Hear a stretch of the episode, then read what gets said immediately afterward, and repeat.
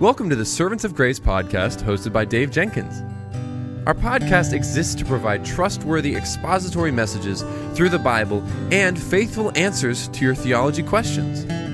Now, for today's episode, let's join our host, Dave Jenkins. Well, welcome back to the Servants of Grace Theology segment. My name is Dave, and I'm the host for this show. And on today's episode, one of our listeners writes in and they have a great question. And the question is why are there times when I don't feel like reading the Bible? Well, you know, new and even younger Christians need to understand that sometimes they don't feel like reading the Bible for a variety of reasons. But that's also true of older, even more mature Christians. It's also true of elders and pastors. It's true of elderly Christians. It's true of every mature Christian. And the reality of it is that we're comprehensively and even incomprehensibly human beings. Our mind trick us, our hearts deceive us. We don't even really understand why we feel the way that we do. We don't always even understand our own motives. We don't always know why we feel a certain way. I mean, how, why do we sometimes feel like we're reading a book and sometimes feel like watching a movie or watching a TV show? Why do we sometimes feel like working around the house and sometimes feel like sitting down and laying even down? Down on the sofa? Why do we sometimes feel like eating this or not eating that? These there are all sorts of reasons for all of these things. And we don't want to make reading the Bible as trivially as that. But but still we do need to understand that we're very complex human beings with complex emotions. All of us with different ways of thinking about things, different sins in our hearts, different motives, different priorities.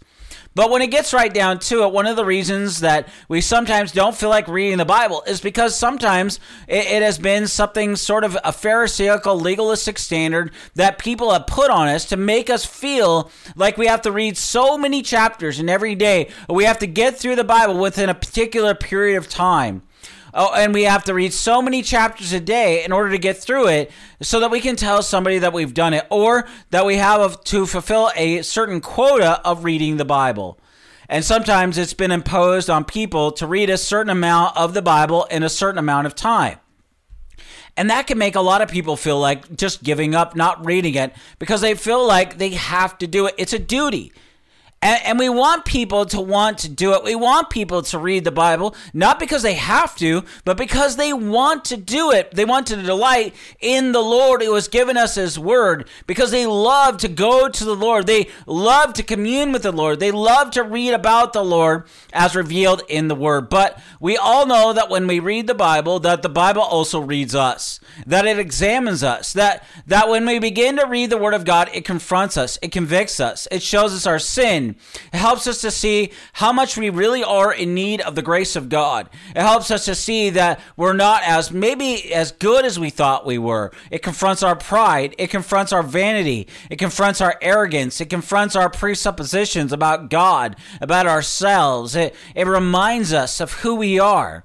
And it kind of puts us in our place. It reminds us that our God is a big God. He is a sovereign God. He is all powerful.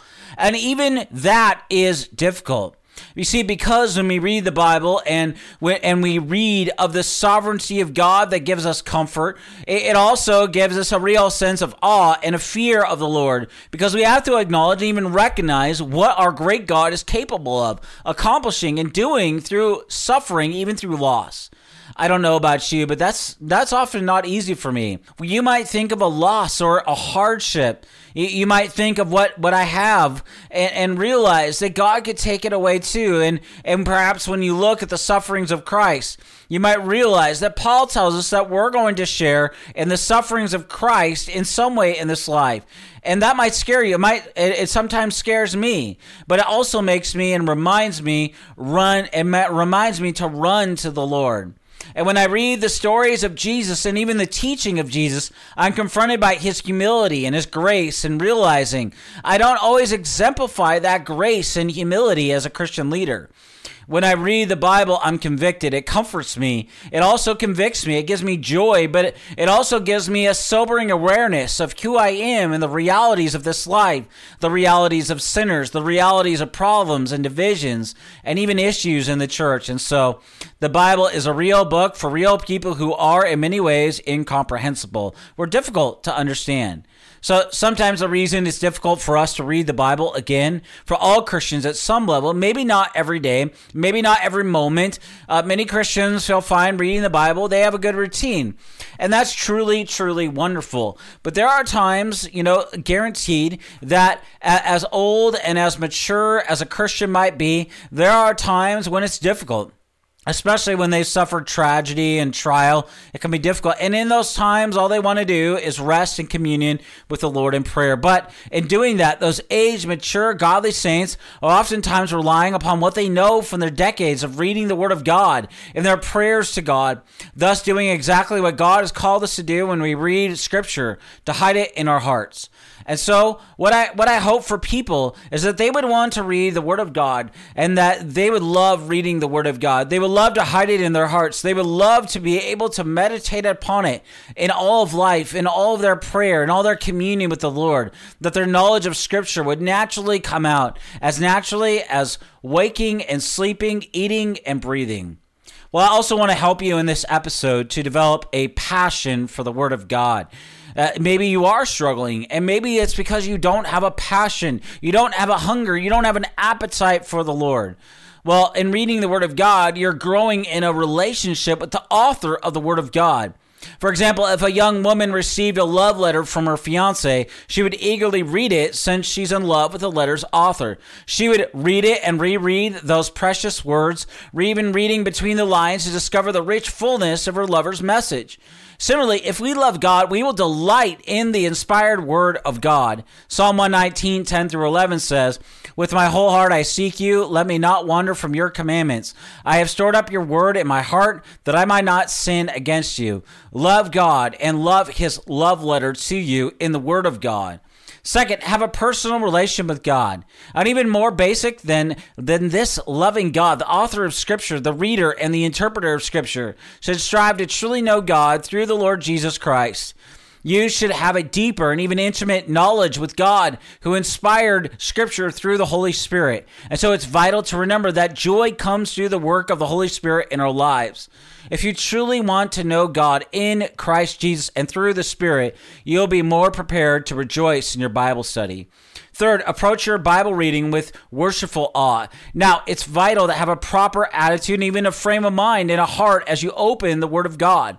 For example, God says in Isaiah 66 2, But this is the one to whom I will look he who is humble and contrite in spirit and trembles at my word.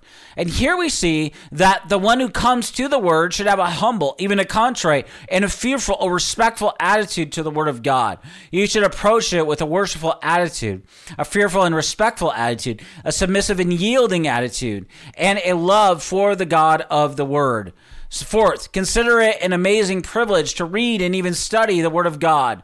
Until the year 1500, the common person didn't have the scriptures in their own language. It took centuries before the Bible was translated and circulated in many of the world's languages. Today, you have a priceless gift in your hands. You can read the Word of the living God and understand the scriptures yourselves, apart from false religious leaders censoring what you read. With this privilege comes a tremendous responsibility. Fifth, develop a real interest as you read the Word of God. Some people complain that the reading is so dry and even boring, but it doesn't need to be that way. Develop a captivating interest in what you're reading. Ask yourself, why did Peter deny Jesus in this passage? Why why did the Pharisees react so vehemently against Jesus as he declared his relationship with the Father? What was the nature of the Judaizers that Paul seemed to regularly combat? Also, notice the choice of vocabulary, the connection between sentences, the development of the argument in each book. This is going to arouse your curiosity, awaken your interest, and give you joy as you read the Word of God. Six, ask the Lord to give you true joy as you read the word. See, we know that spiritual joy is the fruit of the Spirit that comes through Jesus Christ. Ask God to stimulate this joy in your heart as you open yourself to his divine word. Seventh, find a quiet place and spend time, quality time, reading the Word of God. You should be undisturbed in your reading so that you can think through the text as you read it. Don't allow background noise, music, TV programs, conversations to disturb your concentration. Even a crying baby can interfere with your focus on the biblical text. Find a time when you're alone and also a time when you're most awake and alert in your reading of the Word. For some, this might be 5 a.m., for others, it might be 10 p.m., while for others, it might be lunchtime or some other time during the day. Well, eighth, begin your time in the Word with prayer. Before you begin to read verses or even chapters for the day, pause to ask God's blessing on your reading, the clarity of your thought, and the conviction that the Spirit brings through the Word that He inspired. Psalm 119:18 says, "Open my eyes that I may behold wonderful things from your law." You see, don't just rely on your reading ability. Depend on God to delight in you as you prayerfully read. Ninth, examine the Bible portion carefully and prayerfully. Don't read the Bible as you would as cursory as you would read the newspaper. Recognize the the scriptures are the inspired revelation of His will. Every word in the Word of God has been inspired by the Holy Spirit and should be scrutinized with intensity. James 1:25 says, "One who looks intensely at the perfect law, the law of liberty, and abides by it, not having become a forgetful hearer, but an effectual doer, this man will be blessed in what he does." Read to see and understand what the biblical writers wrote. Tenth, determine to read for spiritual benefit for the Lord. Paul says this in Romans 15:4. Whatever was written in earlier times was written for our instruction, so that through perseverance and the encouragement of the scriptures we might have hope. You see, the Bible it gives us encouragement, but it also gives us warnings in 1 Corinthians 10:11, all of which are profitable for teaching, reproof, correction, and for training in righteousness. Scripture gives us wisdom that leads to salvation. The Word of God nourishes us. It helps us to grow. And so if you keep the spiritual benefits of your Bible reading in mind, you can develop an unquenchable appetite for the word. This is going to bring real joy. Lastly, always remember that you are seeking to know God's will in the word and to obey it. And you should always bear in mind that you're not reading for mere curiosity or to do your duty or to even compete with others. You are earnestly seeking to know what pleases God. We're going to be judged by Christ's words according to John 12 48. And thus we should intently study that word to know it thoroughly and to apply it to our lives. The scriptures will keep us from sin, as Psalm 119 11 says, Your word I have treasured in my heart that I might not sin against you. One time somebody wrote inside a Bible, the Bible will keep you from sin, or sin will keep you from the Bible. You see, at times every Christian goes through periods where reading the Bible becomes a duty instead of a delight. But I believe by applying some of what I've talked about here today, you're going to find a fresh interest and a passion for reading and studying the Word of God, and that's going to help you to grow to be a man or a woman of godly character. And as you continue to grow in the Word of God and in the grace of Christ, you're going to come to have a burning desire to read, to study, to learn, and even to meditate on the Word. A.W. Tozer says the Bible is not an end in of itself, but a means to bring men to an intimate and satisfying knowledge of God, that they might enter into Him, and that they may delight in His presence, may taste and know the inner sweetness of the very God Himself in the core and center of their hearts. And as this happens, you will come to have a real enjoyment of His Word, a genuine delight, searching the Scriptures, and delight to understand and obey the Word of God.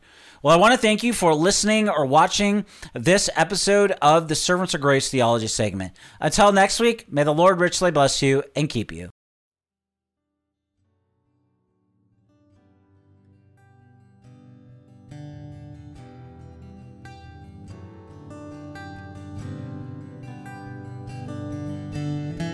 Thank you for listening to the Servants of Grace podcast today.